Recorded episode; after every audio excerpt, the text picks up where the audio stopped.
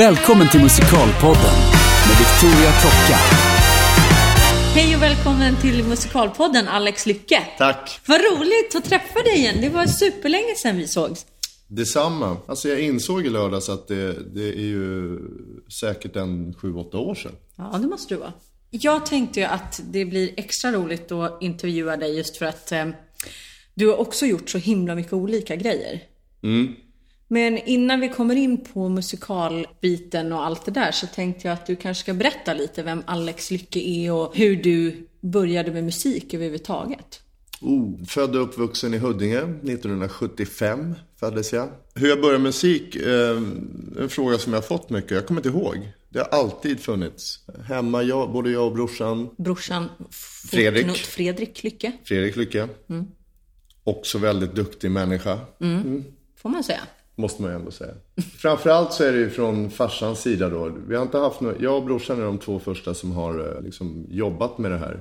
Men eh, vår farfar höll på vid sidan av och forskade med, i, i liksom eh, folkmusik och olika taktarter och vad som, riktigt nördigt faktiskt. Som brorsan var ganska intresserad av också. Men alltså musik har alltid funnits och sång har alltid funnits.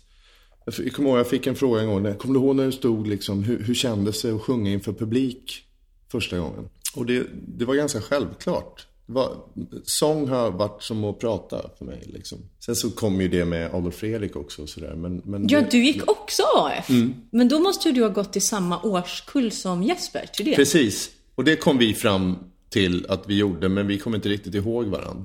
Alltså, Det är ju helt galet, för liksom. jag gick ju då året under er. Så vi är ett helt AF-gäng här.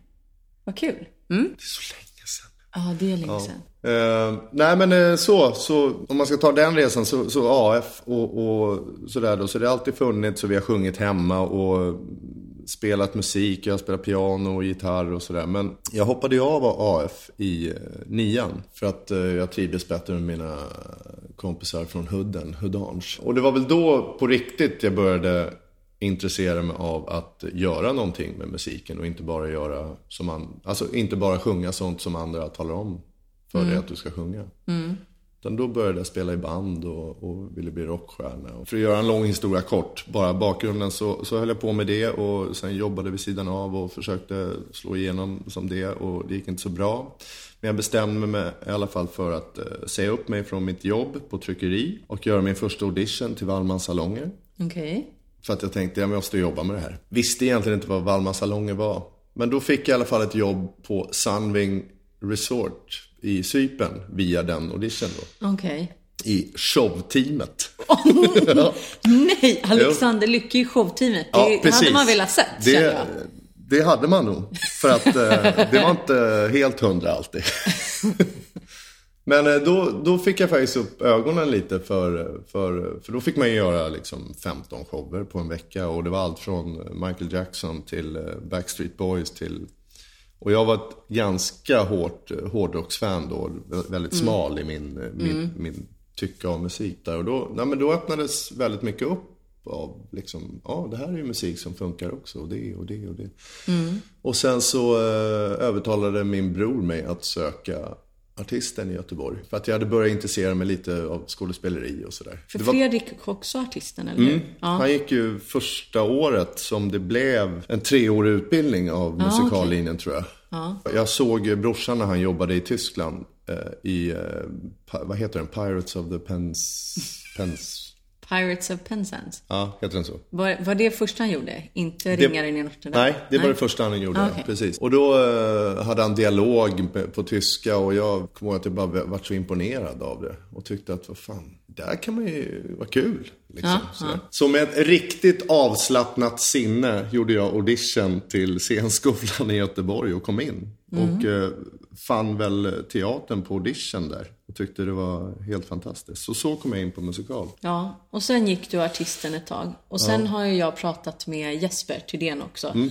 Och fått hela historien om hur ni hamnade i Ringaren i Notre Dame i Tyskland. Mm, för vi gick ju i samma klass. då. Precis. Ja, hur vi hamnade där, det var väl... Ja, men ni gjorde ju någon audition i Stockholm jag Precis. förstår. Så. Ja. Brorsan var ju där och gjorde originalsättningen liksom. Ja. Eh, 99. Och sen skulle det bli ett castbyte då. eh, 2000. Och då hade de ju, jag vet inte om de har det fortfarande, åker runt på så här auditionturnéer. Jag tror inte de och- gör det Nej. på samma sätt i alla fall längre. Ja, men då kom de till Stockholm och så var vi väldigt många tror jag som sökte från eh, Stockholm och Sverige. Och, Mm. så där, de var ju ute i hela världen. Men eh, precis, då fick vi jobb där. Och det, det var ju när vi, jag och Jesper skulle börja trean. Just Så bye bye school. Ja, och vi behöver kanske inte gå in på exakt allt ni lärde er just i Berlin. Nej, vi lärde oss mycket.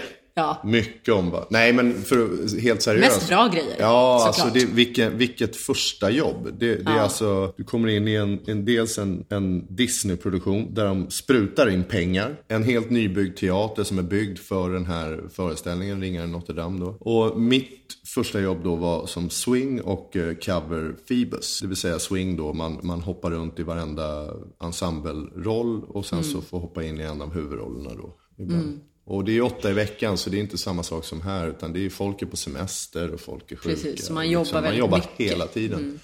Och fick jobba med en ensemble från hela världen som var otroligt bra. Mm. Otroligt bra sångare. Liksom. Och, ja, det, det gav jättemycket. Man fick verkligen säga, okej, är det så här det går till?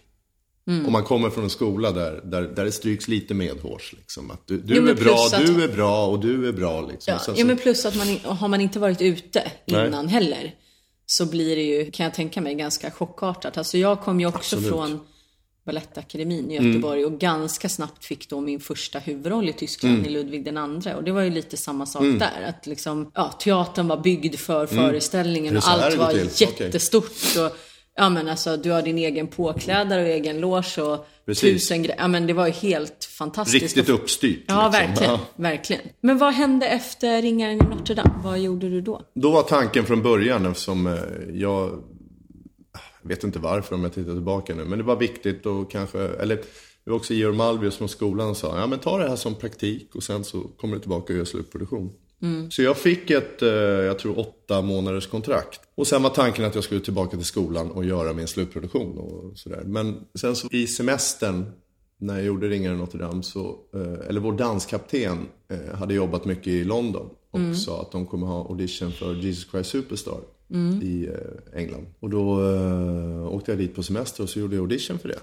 Och så fick jag jobb och så fick jag, var jag tvungen att ringa skolan och säga att jag har fått ett eh, till Ett annat jobb. Ett annat jobb och eh, jag tror jag vill göra det. Jag fick ju räkna då Ringaren Notre Dame som min praktik och eh, Jesus Christ Superstar som min slutproduktion. Ja, Alltså, det är ju fantastiskt. ja, skolan behövde väl pengarna. Så det... Ja. ja, men plus att Nej, men jag, jag tror att det, det de Ja, men en skola ju kan ju liksom. ändå inte erbjuda den typen av praktik. Nej. Eller den, alltså, den utbildningen man får i en sån stor produktion. Det går ju inte Absolut. att jämföra med någonting du kan göra på Nej. skolan. Så att det är klart att det är värt supermycket. Alltså mina år, eh, när jag tittar tillbaka, mina år både i Tyskland och sen så var jag ju i England då i två år. Och gjorde Mm. även min Saigon efter det. Eh, det. Det gav mig det mesta. Och Vad då, gjorde du i Jesus Christ Superstar? då gjorde jag mycket. Jag var, ja men jag var, och jag var så här kaxig. Jag kommer ihåg när, när, jag, när jag fick jobbet. För jag ville, jag, det, det, Judas var en av mina drömroller. Liksom, att det, det, så och sen så var det ju Jesus Christ Superstar då, på originalspråk. Och jag var där och sjöng. Och jag är 1,96,0. Jag ser inte ut som den klassiska Judas. Eh, men jag åkte dit och så sjöng jag Heaven on their minds från den. Och eh, sen så ville de, då fick jag en callback där de ville att jag skulle sjunga för Pilatus. Som jag tyckte då, det är väl en jävla gubbroll. Varför ska jag göra det? Jag fattar ingenting liksom. Ja, men naiv och bara förstod inget. Ja, Sjöng det och sen så eh, efter ett par veckor så ringde de dig. Ja, vi vill att du jobbar för oss och vi vill erbjuda dig rollen som Petrus och understudy Pilatus. Vilket jag säger på en gång i telefon bara, aha, what a pity. Och det här är alltså mitt andra jobb, jag är väl runt 25 bast eller någonting. Ja, liksom. det låter i och för sig som Alex Lycke på något sätt. Ja. Nej, så, så jag tjatade till mig Judas. Jag sa nej men jag vill göra Judas. Alltså jag vill, okej, så ringde de tillbaka sen. Okej, du får understudy Judas och uh, understudy Pilatus och eh, Petrus. Och så började vi då. Och sen så under repetitionen då så, eh, då var First Cast Judas var liksom kontrakterad att göra åtta i veckan. Vilket är jävligt tufft för den rollen. Liksom. Så vi märkte sen att han, han trappade ner till eh, sex till en början och sen fem i veckan. Och sen fick jag göra tre. Jag blev alternerade Judas helt enkelt. Men det är ju en fantastisk historia tycker jag. För att det bevisar ju också att vill man någonting tillräckligt mycket och alltså naturligtvis måste man backa upp det med att göra saker bra. Men, att du kan ju faktiskt, om du ber om saker på rätt sätt och så, så kan du ju förhandla till dig grejer som du... Absolut, och jag tror på det där- Och det här ställa frågan överhuvudtaget. Ja, och var ärlig med vad du vill. För jag tror att det de kände var, okej här har vi en hungrig kille som vet vad han vill. Och uppenbarligen har jag varit där och sjungit för dem så de vet att jag kan sjunga. Ja, liksom. ja men exakt. och sjungit grejerna för dem. Men, eh, för det var ju också att liksom göra erbjudandet lite, sockra erbjudandet. Liksom. Mm. Okej, men då får vi med Alex och, och han får vara cover för Judas också. Ja, men och sen precis. så fick jag ju bevisa att jag kunde göra det och jag hade ju helt klart för mig hur, hur Judas kunde jag i mitt huvud Mm. flera år innan jag fick jobbet. Liksom. Sen så, eh, sen, det var ju på turné det här då. Mm. En sån här jätteturné. Tre veckor på varje ställe ungefär i ett år. På eh, jättestora teatrar. Och sen slutade vi i Manchester. Skulle turnén sluta. Och då skulle Miss Saigon upp på turné. Som skulle ha premiär i Manchester. Och då var det någonting, jag vet inte bakgrunden om någon hade slutat eller, men alternerande Chris var ledig i alla fall. Och eh, ja, ca- castingen, David Grindrod heter han va? Ja, han var där och eh, såg Superstar och undrade om jag ville komma och sjunga för eh, alternerande Chris då. Och då visste jag att Niklas skulle göra First Andersson. Class. Andersson skulle göra Ja. First Class, så det var ju skitkul. Så då åkte jag ner till London och gjorde audition för det. Och det gick liksom, vi började repa när jag, våra två sista veckor i Manchester som vi gjorde Superstar började vi repa i Manchester med Saigon. Så det gick verkligen hand i hand sådär. Ja, Ja, det var ju helt fantastiskt. Det gick bra. Helt enkelt. Ja, kan man ju säga. Det, är ju liksom liksom- otroligt smidigt. Ja, absolut. Och Chris var också en sån här roll som jag inte... Äh, det här måste jag berätta. Okej, Ja, here we go. Nej, men det här, det här, för Miss Saigon sattes ju upp i Stockholm på mm. Göta Lejon. Just det. Jag kommer inte ihåg när det var, om det var 96 eller något sånt där. Fråga inte mig Men då hade jag alltså. hår ner till midjan och, och liksom körde bara hårdrock. Och brorsan sa, men ska du inte bara söka Miss Saigon? Liksom? Och jag visste inte ens vad det var. Nej. Ja, så jag köpte plattan Miss Saigon och eh, lyssnade och bara, men vad är det här för tråkig skit? Liksom. Och lyssna på de här Chris-grejerna då. Why God, why today? Man bara, men herregud, vad är det här? Och sen så ringde brorsan, men Chris, det är ju svintråkigt. Vad gör Kim för något? Kan man söka Kim? Vad gör, vad gör han? Nej, det är för skönt. Och brorsan garvar lite lätt. Nej, det skulle du nog inte göra. Det är tjejrollen då. Jaha, okej. En liten asiatisk Mm. tjej. Jag fick ju då inte Miss Saigon i Du fick Stockholm. inte Kim. Nej, du fick framförallt inte Kim Jag kanske. fick framförallt inte Kim. Men vad tyckte du om det sen då när du började jobba med materialet? Jo, Är det helt fan... Nej, tvärtom. Det, och det är of, ofta det att jag har förutfattade meningar om saker och ting som helt förändras när jag kommer in i arbete. För Miss Saigon tycker jag är ett otroligt genomarbetat och välarbetat material. Och eh, eh, rollen eh, Chris, där får du ju gå in verkligen och i skolan pratar man mycket om och så här, du ska gå emot känslor och emot så här. Där fick man liksom gå in och bara total euforiskt vara förälskad på scenen och gå med det. Ja, nej men jag tycker eh, Miss Saigon var fantastiskt. Och vi hade en otroligt bra regissör, Matthew Ryan, som, som verkligen ställde krav på en. Det var det i England där, det ställdes otroligt höga krav på dig. Och eh, hade, han, kom, han kom tillbaka efter, efter eh, premiären, kom han tillbaka efter två månader och körde eh, för att städa upp lite liksom. Och, och han sa bara, Alex, I need you uh, for rehearsal tomorrow. Ja. Bara okej. Eh, och då låste vi in oss i en, i en och en halv timme i ett rum och bara körde Why God i en och en halv timme. För han bara, I don't believe you, I don't believe it. No, do it again, I don't believe you. bara pressa upp en liksom. Och till slut och så här, efter mycket svett och, eh, eh, jag ska inte säga tårar, men, men eh, mycket svordomar. Och eh, så säger han bara så här, That's what we ask of you every night. Och jag i min naivitet säger yeah but it's really hard. Mm. That's what you're getting paid for. Och det har suttit med mig jävligt, jävligt mycket. Alltså just det. Ja, men det är det du får betalt för. Du får inte betalt över att känna för mycket. Eller så. Du får betalt för att leverera det du ska göra. Liksom. Och det är 100 procent.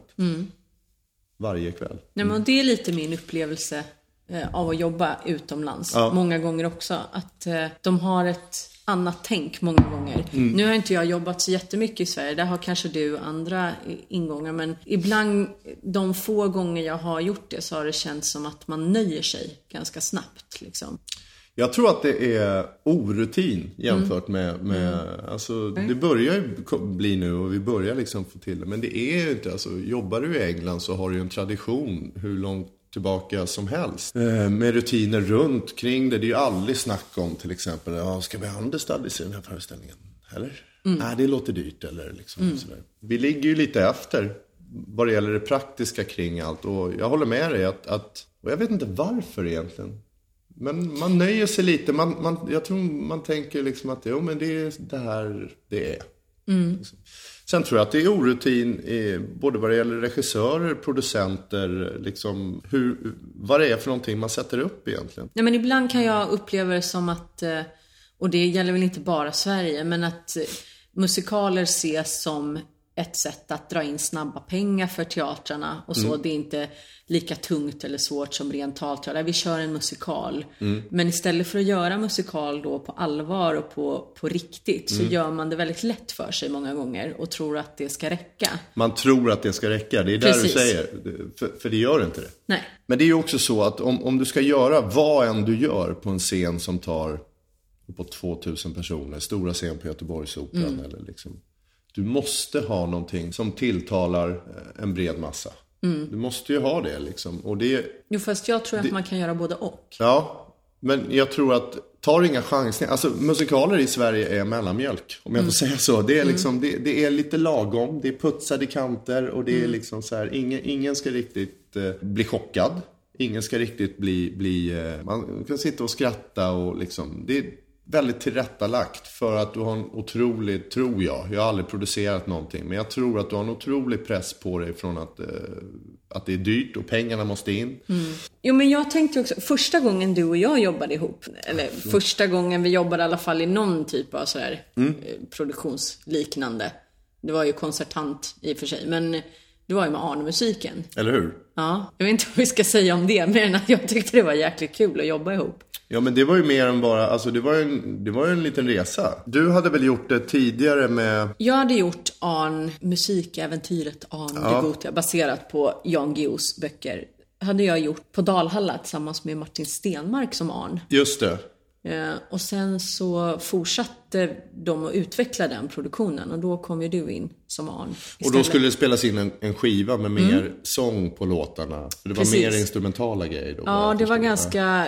När vi gjorde det i Dalhalla första gången så var det ganska mycket instrumentalt, stor orkester Mm. och mycket effekter och liksom var mer så här filmmusikkänsla Just det, nästan. just det. Och det var ganska få låtar om man Mm. säger, med text och sådär. Men sen utvecklade de ju projektet som sagt och då skulle det liksom bli mer musikteater och mer låtar och så. Då kom Alex in som Arn. En ung Arn. En ung Arn. Ja, Ja, nej men det var väl du som... Otroligt det var- i din den där fina manteln herregud. med korsriddarkors och Ja, grejer. vad var det du sa? Vi hade någon, alltså någon foto ute i... Ja, på- vi fotade ju till det. Det var faktiskt rätt kul. En utav grejerna jag verkligen kommer ihåg var att vi var ute på Gärdet i Stockholm. Och skulle fota. Och på Långholmen. Ja. Ja, precis. Och så Mm. liksom i full så här medeltidsutstyrsel och de hittar så här Hjälm och grejer. Ja, hjälm och grejer. Inte jag, men du hade hjälm delvis Mm. och stort svärd och allt vad det var. Och liksom de hittade ett så här fint ställe där vi skulle fota, alltså där de Mm. tyckte att bilderna blev fina. Det var bara det att vi skulle sitta och se jättekära ut i liksom en jättestort buskage med tistlar. Mm. Ja, ja. Jag kommer ihåg att jag satt där och liksom hade tistlar upp i rumpan Ja, liksom. Och bara fortsätt titta kärleksfullt bara, på kör. Alex. Ja. Så jag bara ah! Men det blev fina bilder. Ja, absolut. Mm. Och det var, eller det är, fin musik. Otroligt fin Marcus musik. Mm. Siskar alltså, det, det var jävligt kul. Jag tror vi, vi hur många låtar sjöng, sjöng vi? Det var sju, Det var- åtta låtar Ja, det fall var rätt från- mycket. Men väldigt fin och musik och, liksom, ja. en fin historia. Och... Så det var ett himla kul projekt att jobba med, tycker jag. Mm. Men något som jag tycker är otroligt ändå fascinerande just med Alex Lycke är ju att du kan så mycket grejer. Alltså, du har ju... Kan jag det? Ja, du kan det faktiskt. Ja, men du har ju spelat Jean Valjean i Les Mis Ja. som är faktiskt en otroligt tung roll sångmässigt. Ja, absolut. Eller hur? Ja, ja, ja, oh ja. Eh, Och, ja, absolut.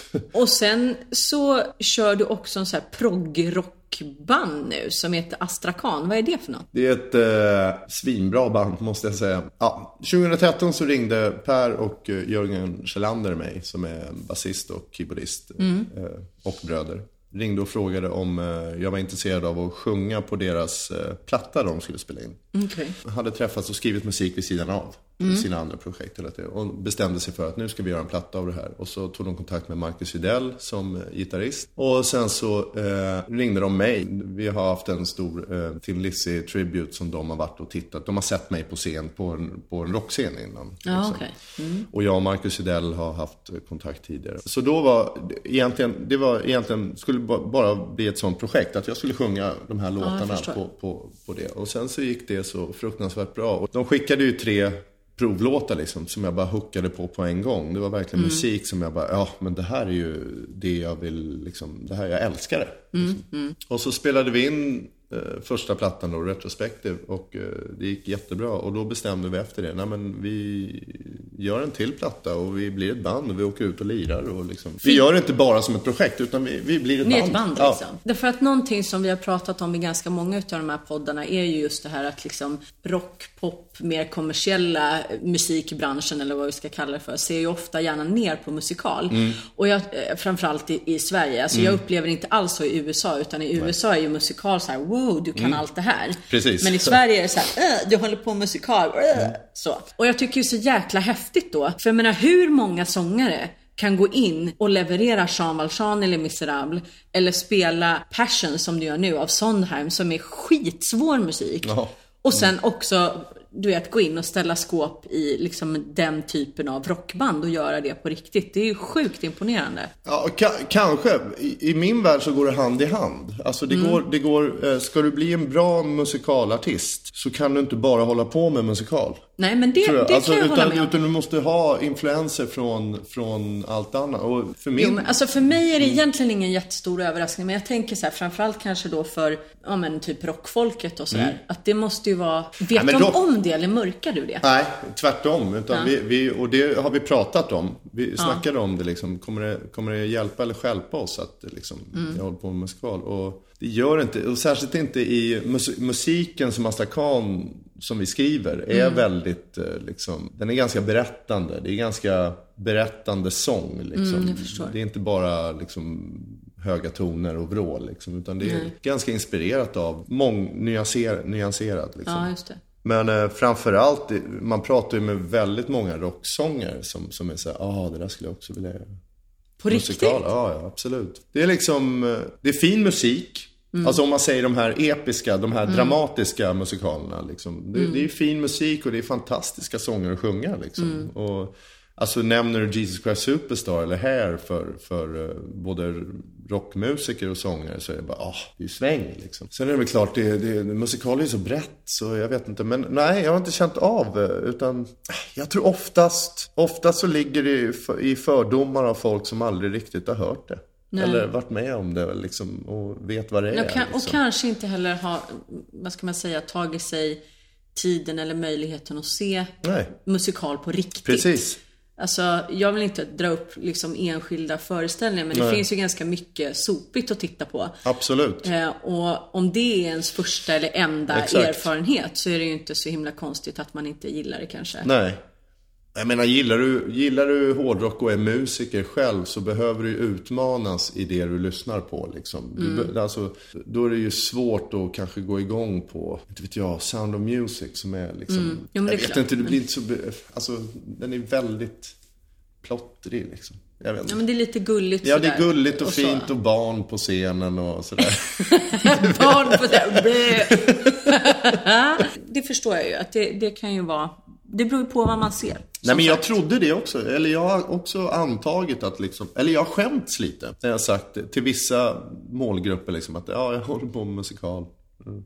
Men hjärtat ligger i rocken. Men eh, ju äldre man blir så, så tänker man inte så. Men eh, det har ju varit lite så här. Och, Ska jag verkligen säga det? Jag håller på med musikal och det är så brett tror de att jag går runt i bara paljettkostym och, och steppar på scen. Vilket jag önskar att jag kunde, men det kan jag inte. Jag vill Nej jättegärna men liksom, se dig ja, i men, step också. ja.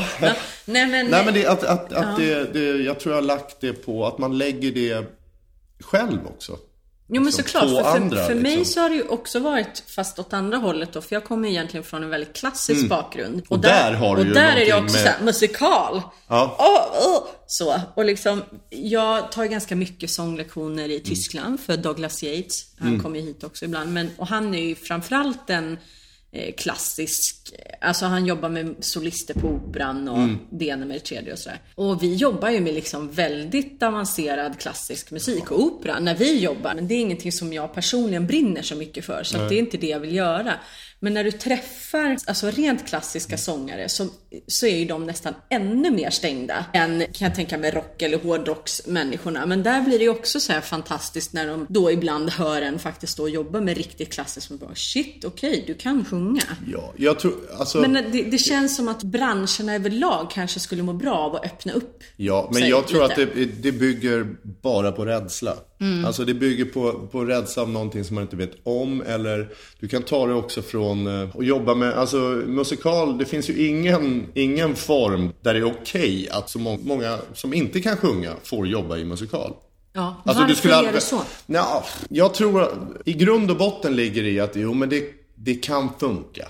Mm. Vi blir tvungna att ta det här för att vi sätter upp någonting kanske i en institution där det finns en fast ensemble och liksom Eller att man då, privatproducenterna känner att det är kostsamt, man måste tjäna tillbaks pengarna. Mm. Och då är det tryggare att ta in någon som folk känner igen från Melodifestivalen Absolut. exempelvis. Än att ta någon som faktiskt har en utbildning och hur mycket kunskap som helst när det gäller just musikal. Absolut.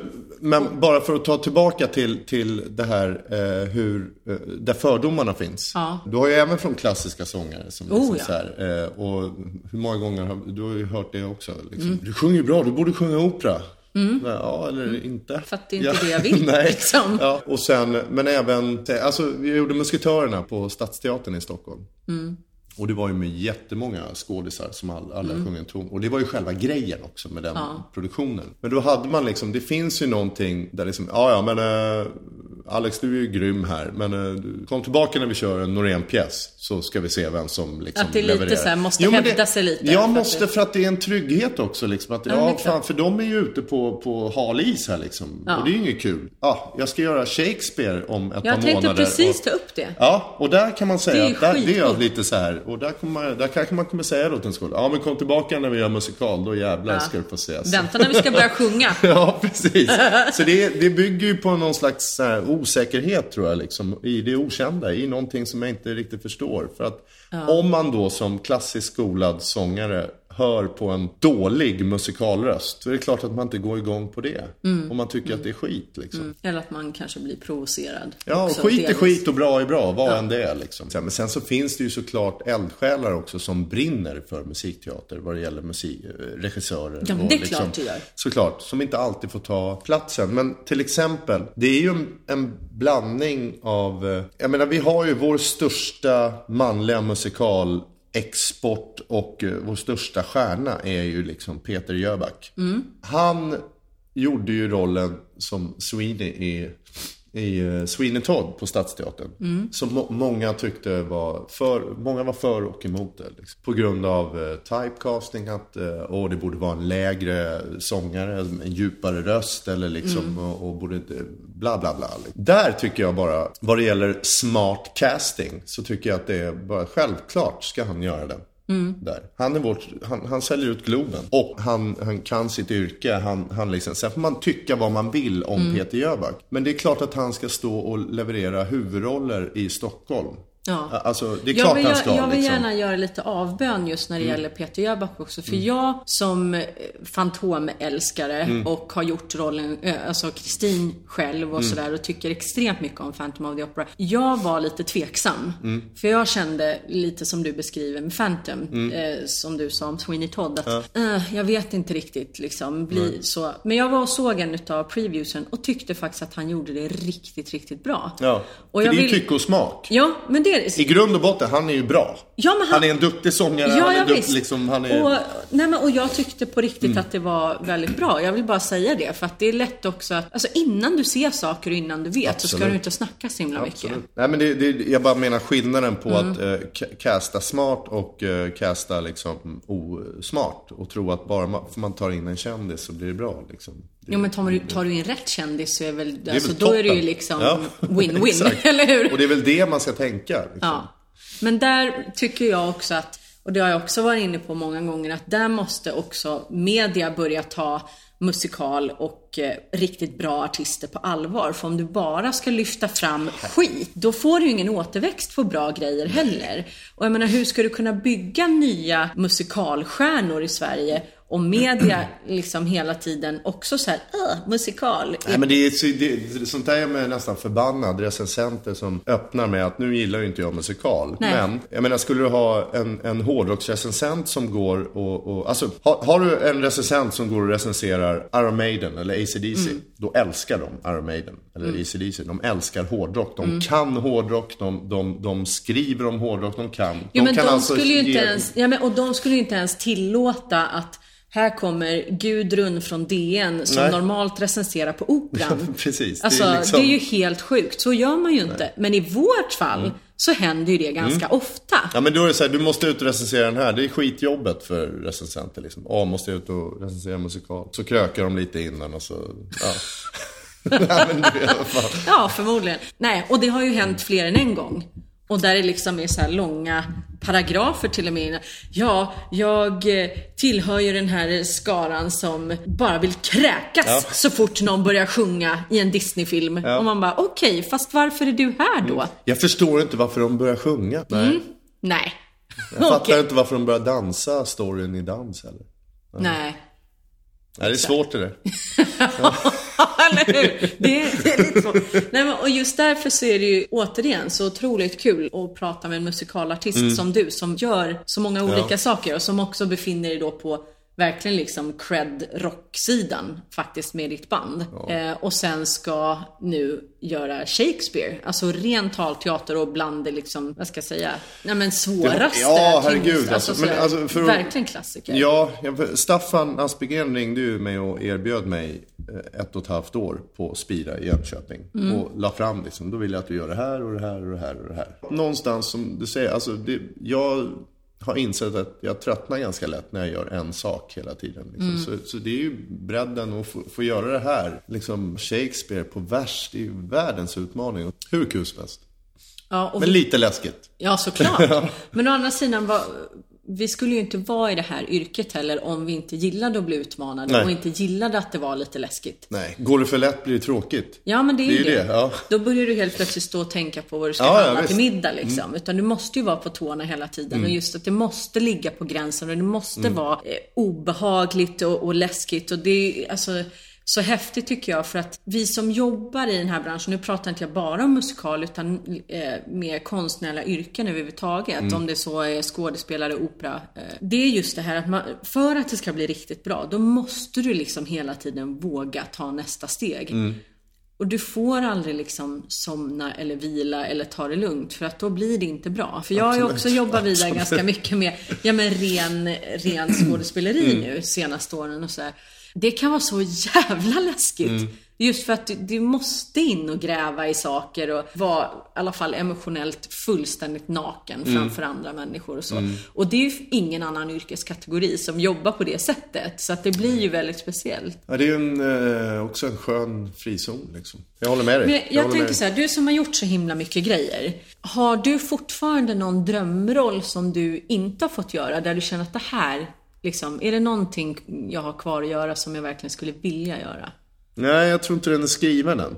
Nej, okej. Alltså jag, eh, jag ju, älskar ju nyskrivet. Alltså, dels för att ibland är det helt värdelöst och ibland så får man liksom något nytt. Alltså, Men av det som är skrivet så är det ingenting ja, men du det som är och skrivet och nu, nu sitter jag här och har fått göra massvis med kanonroller. Alltså. Mm, eh, Jean Valjean var ju en, eh, en drömroll att få göra. Både Jesus och Judas har ju varit drömroller som jag fått göra. Eh, sen har jag upptäckt roller som jag inte liksom... Chris var ju en sån roll som, som nu är man ju för gammal, men den, den blev ju liksom en av eh, drömrollerna sådär. Ja. Sen, det finns, det, nej, det finns ingen roll som jag säger, åh den skulle jag vilja göra. Den, alltså, jag har kommit någonstans också där, där det är så här, vad ska jag göra nu då? Liksom. Mm. För att det, eh, jag gör gärna Valjean resten av mitt liv. Okej. Eh, alltså, det är sjukt nej, men det är liksom, det, Ja. det, den rollen har liksom, eh, den har allt. Mm. Både vad det gäller liksom eh, hela episka resan och sångerna man får sjunga och uttrycken man får Mm. liksom köra och sådär. Sen är det klart, finns ju asballa roller som jag skulle, liksom, både Fantomen skulle vara skithäftigt att göra. Mm. Eh, Jekyll and Hyde skulle vara häftig för att det, det, Jekyll and Hyde framförallt för att det, det är ont och gott och det är så, Ja. det är så, det är så Det är mycket, göttigt ja. liksom. Ja, precis. Få sjunga duett med dig själv. Ja, bara det liksom. Nej, men eh, fram, framförallt, jag skulle vilja eh, vara med i något bra nyskrivet. Mm. Något bra genomarbetat nyskrivet. Björn och Benny brukar kunna det där. Liksom. Mm. Jag är inte sån stor ABBA-fan, men musikal kan de. Jag tycker att Alex och Victoria borde göra något nytt vi med Björn och Benny. Vi Ska vi ringer ringa dem. dem? Ja, det Ja. tycker jag. Vi gör det så fort vi är färdiga med Så podden. Björn och Benny, om ni hör det här nu, det är bara att slå en signal. Ja, vi är redo.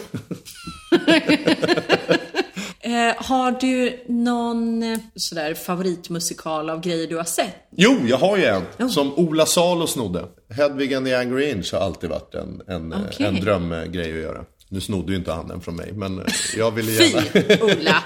Ja. Den, nu har inte jag sett den live, men den filmen fick, den tyckte jag var jävligt häftig. Och sen så såg jag, när Rent, Rent kom, så såg jag den på Broadway.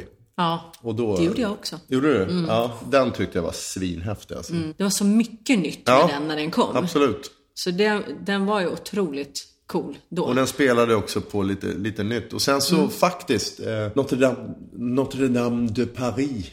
Som den heter, inte Disney-versionen av Ringar Notre Dame. utan den andra. Jättebra musik. Ah, svinbra sång. Alltså man vill bara sjunga låtarna liksom. Ja. Vad tråkigt, jag har ingen drömroll.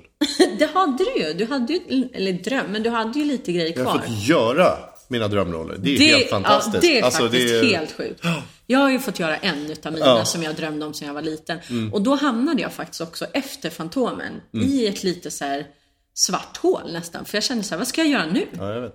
Det kändes som att musikal var liksom slut. Eller förstår du? Ja, men absolut. Jag kom inte Det- på vad det var för annat jag ville göra. Nej. Så att det har ju ta, liksom tagit mig på andra Mm. resor så här med att skriva egen musik och eh, jobba. Det är bra. Mm, det är jättebra och jag har lärt mig fruktansvärt mycket på Mm. allt jag har fått lov att göra. Eh, Men nu är jag liksom, men jag tror också att för mig så har det handlat om just det här att det har liksom hela tiden skavt lite för mig Mm. det här med hur min röst låter. För jag har ju lite, nu börjar den också landa och bli lite vuxnare, men har ju alltid låtit lite så här Mm. Kristin, Disney-prinsessa liksom. Men jag har inte sett ut som en liten det. flicka. Så att det känns som att nu är jag liksom, som jag sa tidigare, på väg in i någon slags symbios eller vad jag Mm. ska säga, där rösten och kroppen och så börjar växa ihop för de som ska kasta. Mm. Precis. Och då blir det liksom helt plötsligt mycket roligare roller och mycket roligare saker som jag kan göra Mm. nu som jag inte kunde göra för 15 år sedan. Liksom. Ehm, Så att för mig så känns det som att jag är liksom på väg in i en så bra potentiell Victoria-era. Eller vad ska jag Mm. Ja säga. men herregud, Och jag tror skönt. att allt, eh, allt har sin... Jag var alltid fel när jag var... Jag är också... Jag menar jag är 1,96 lång nu och uh, Nu? Du har varit det har, länge. har varit det ett tag. Ja. Du är 1,96 lång. Ja. Ja, nej men eh, 2010, eller Georg ringde ju, Georg Malvius då. Han, han ringde mig 2009 angående Les Misérables i Finland, Valjean. Och då var jag 35. Och det var så här, jaha, är inte jag för ung? Nej, det är jag ju fan inte. Eller det kanske går nu. Ja, ja. Så och, och komma upp i det. Annars så har det ju liksom, jag menar när jag gjorde audition till Miss Saigon i England där. Då var ju, Kim gick ju till min midja liksom. Det var ju så här, så man bara, ja. eh, Och de bara, ja, bit tall. Ja, det är jag. Men eh, vad tycker ni? Kommer det funka? Ja, det kommer funka. Så det, jag tror man, absolut. Och sen, man kommer alltid ha grejer emot sig. men man kommer att alltid det- ha grejer emot sig vad det gäller typecasting och, Mm. och liksom. Nej, men jag tror att där måste man också som musikalartist nu, om vi ska prata lite till den yngre generationen Mm. musikalartister, så tror jag att man måste helt enkelt se till att bara fortsätta jobba. Och kommer Mm. inte jobben till dig, för det gör de inte en hel karriär, utan det går ju vågor oavsett Absolut. hur bra det går. Oh, ja. Så att de tider när det är en dipp kanske från marknaden eller så, då får man liksom ta tag i och göra egna projekt Ja, och göra och ett egna tips. saker. För, ett tips till Ja, absolut. unga. Ja, ja. Lyssna inte för mycket på vad alla andra tycker att du ska göra. Och, Nej. säger liksom, och hur du ska låta. Utan hitta din röst. Mm. Då, då blir det lite svårkastat. Men, men när det sitter, då kommer du landa huvudrollen istället för att låta mellanmjölk som alla andra gör. Det var ett superbra tips tycker jag. Ja, men det är svårt. Jo, men det man, är det är det för svårt att- för att man vill passa in. Man vill liksom... Ja, och, man, men, och det där har ju jag fallit för så jäkla många Samma här. gånger. Alltså. Absolut. Att man, du vet, ja men du får en audition för någonting Mm. och, och så lyssnar du kanske på cast recording eller hur det har Exakt. Mm. låtit innan och bara, ah shit det är så här de vill att det ska vara. Och, eh, och liksom du övar och vill liksom låta på ett visst sätt. Alltså jag hade ju en period när jag lät, eh, eller lät, men alltså jag var väldigt fascinerad av Helen Sjöholm Mm. till exempel. Och jag är jätteglad att jag har tagit vissa sa- alltså färger sådär som Mm. Ja, jag ja, kunnat lägga till till min röst. Men alltså jag är ju inte Helen Sjöholm. Nej, på gott och ont. Utan eh, du måste ju hitta din egen grej. Och när du väl landar i det där, och vissa gör det ganska tidigt. Mm. Men jag har varit ganska sen faktiskt. För att jag har varit så här, "Ah, alla måste tycka om mig. Ja, men det är ju så. Och det är många, det är nog blandat, men många regissörer och eh, castare är ju också så här, men det låter konstigt, det låter inte som det har gjort. Nej. Det låter inte, nej då är det fel. Ja. Istället för, okej, ja men det här kan bli intressant. Ta en roll som Valjean, Mm. eh, Colm Wilkinson som gjorde originalet liksom. Han, då har man ju satt hur, så här, Ja, så här låter det. Eller liksom Ted Neal eller Ian Gillan som gör Jesus. ja, eller Idina Menzel i... Ja, men det värsta, ett exempel med Jesus Christ Superstar är ju så här. Eh, den kom ut 69 tror jag, första plattan med en sångare från Deep Purple, från Mm. ett hårdrocksband. Som klev in och gjorde sin grej. Så här låter Ian Gillan när han sjunger. Ja. Liksom, Med sina höga vrål. Och sen så hör man på 90-talet hur alla musikalartister försöker göra samma grej. Fast det, det blir för tillrättalagt. För att det, det, det blir så här snyggt och prydligt och falsettvrål. Så, här, så man bara, men nej men gör något annat då istället. Det är skrivet för ett uttryck liksom. Ja, och det kanske inte ens var skrivet så, utan han la till det Ja, för att det var han drog han. till liksom... Eh, har du några sådana här riktiga fails på scenen? Eller grejer som har gått riktigt fel? Eller, det, du, jag vet att för de flesta som hållit på så länge som vi har så är det ganska många. Men har du en, liksom någon sån här specifik som kan vara lite kul att berätta om? Nå- något som har... Ja, men, ja, som sagt, det finns ju en del. Alltså, när det har gått fel. Men, men en rolig grej faktiskt är ju Ringare Notre Dame. Som vi spelade på tyska. Och det är, jag kan ju inte tyska, utan jag kunde hela föreställningen utan och innan. Liksom. Så händer det någonting och man ska börja Improvisera går så, inte. så är det svårt. Ja. Och då var det en scen där Quasimodo håller Phoebus, som jag spelade då, eh, i armen högst upp på Notre Dame ska det vara då. Oj, Liksom. ja. Bara håller ut honom och liksom så här, säg nu. Och sen var vi så jävla svettiga va. Så att, Åh, nej! Och, och kuben man stod på var väl en och en halv meter hög liksom. Så det var ingen fara så. Men, men eh, jag och Drew, vi släppte greppet. Så jag ramlade ner. Visuellt ramlade jag ner för hela jävla Notre Dame då. ja liksom inte bra. inte bra. Och så, och så är de här tre stenfigurerna då. En av stenfigurerna spelades av Martina Pettersson som Ja, också är det. svenska. Och, och, och jag landar där nere och bara, det är helt tyst. Och jag bara, Vad gör jag nu? Vad ska jag göra nu? Alltså, och det enda jag får ur mig är bara, Hilfe! Vilket ni som inte förstår, det betyder bara hjälp. Enda ordet du kunde också. Ja, typ. Och, och då liksom, det var de, de tyskarna, och Drew var ju amerikan så han, han kunde väl inte tyska. Men det var faktiskt Linda Pettersson som, nej, Martina- Martina Pettersson, ja. Som, som sa på tyska då, hjälp, hjälp honom upp liksom. Och så fick de dra upp mig. Ja. Det var ju väldigt fint av henne då, men Ja. sjukt roligt ju. Första gången jag spelade med en ny Raul, då höll jag på att kväva honom. För att han ska typ öppna famnen åt henne. Och så liksom precis innan jag ska vi ska hon rusa in i hans famn och krama honom. Och han visade sig vara inte alls lika stor och stadig som min tidigare Raul. Så du bara körde över? Nej men jag sprang på, liksom, typ på honom och bara kramade Han fick nästan ingen luft innan han skulle börja sjunga. Och sen har jag haft en, eh, också samma scen, man har en jättestor klänning som väger väldigt mycket. Ja men han- Raula sjunger Kristin, Kristin och så hör man Fantomen Kristin. Och så blir hon såhär? Woo! Ja. Så och så ska hon springa runt på taket där.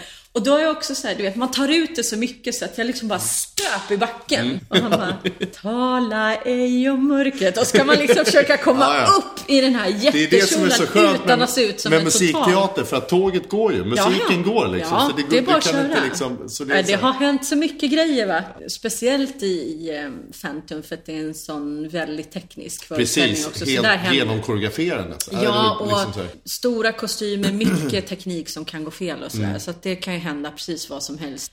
Eh, jag ska inte avslöja några utav de här eh, eh, som ser ut som nästan trolleritrick på scenen som Mm. inte är det. Men när Fantomen försvinner på slutet och inte gör det och sånt där. Det är också lite Ja, det är jobbigt, eller hur? Speciellt om man spelar Fantomen. Men ja, så det, det kan ju hända grejer alltså. Ja, men hända grejer. Vi gjorde ju Allt eller inget i Malmö. Full Monty. Ja, strippande killar. Strippande killar och det Stri- hela. strippar ni på riktigt? Ja, ja. Visar ni allt? Jag blev bara castad. I Sverige är jag bara tvungen att klä av mig i tre roller. Nej. Jo. Hair, Full Monty och sen så hair här uppe också. Ja, och musketören. Jag får av mig kläderna Jag har aldrig fått vara naken. Jag får spela så här fina prinsessor och sånt. Ja. I Full Monty är det ju så här, då, då, på slutet då, då Mm. till slut alla kör den här dansen och sen så ska vi dra den här röda lädersuspen då. så, och så ska vi ställa oss med armarna ut och liksom. Och då är det ju liksom ett bakljus som ska komma precis då. Så Ja, att det inte ska liksom, Blir jätte... så att det inte ska se helt eh, förfärligt ut med gubbar i 30, 40, 50 års åldern sådär. Ja. ja, men det, det ljuset fungerar ju inte alltid. Liksom, och Expressen fick, eh, eh, eh, tog kort precis eh, där. Och sen så la de ut det på, på första sidan bara så här. Full Monty, allt naket. Ja, ja, det måste ha känts fint. Nej men stort tack Alexander Lycke för att du ville komma och prata med oss här på podden. Det ska bli jättekul att följa dig framöver med allt spännande du ska göra. Och jag hoppas att vi snart får tillfälle att jag. jobba ihop igen. Tack ska du ha. Tack själv. Musikalpodden med Victoria Tocka.